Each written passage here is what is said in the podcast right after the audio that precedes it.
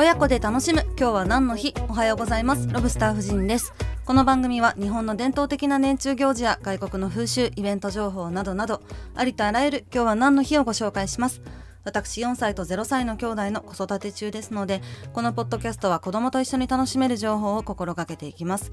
お子様とのコミュニケーションにもぜひご活用ください。本日3月13日月曜日。今日は東京の高尾山で歌唱三昧日渡り祭が行われます。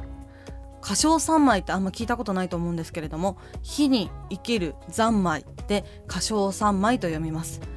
これは修験者が素足で火の上を渡るという儀式なんですね。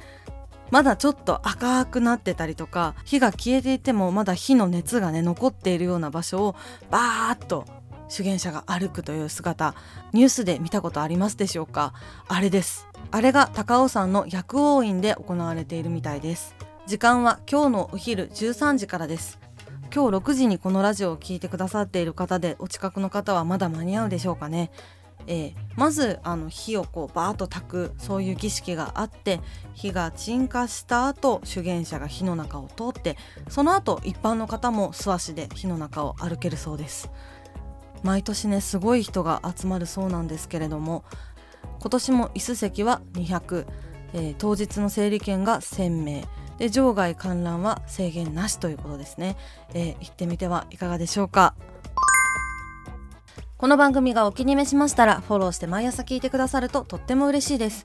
私がやっている YouTube ロブスター夫人の年中行事の世界ではより掘り下げた内容を紹介しているのでそちらもぜひよろしくお願いいたします。それでは今日も良い一日をお過ごしください。ではまた明日。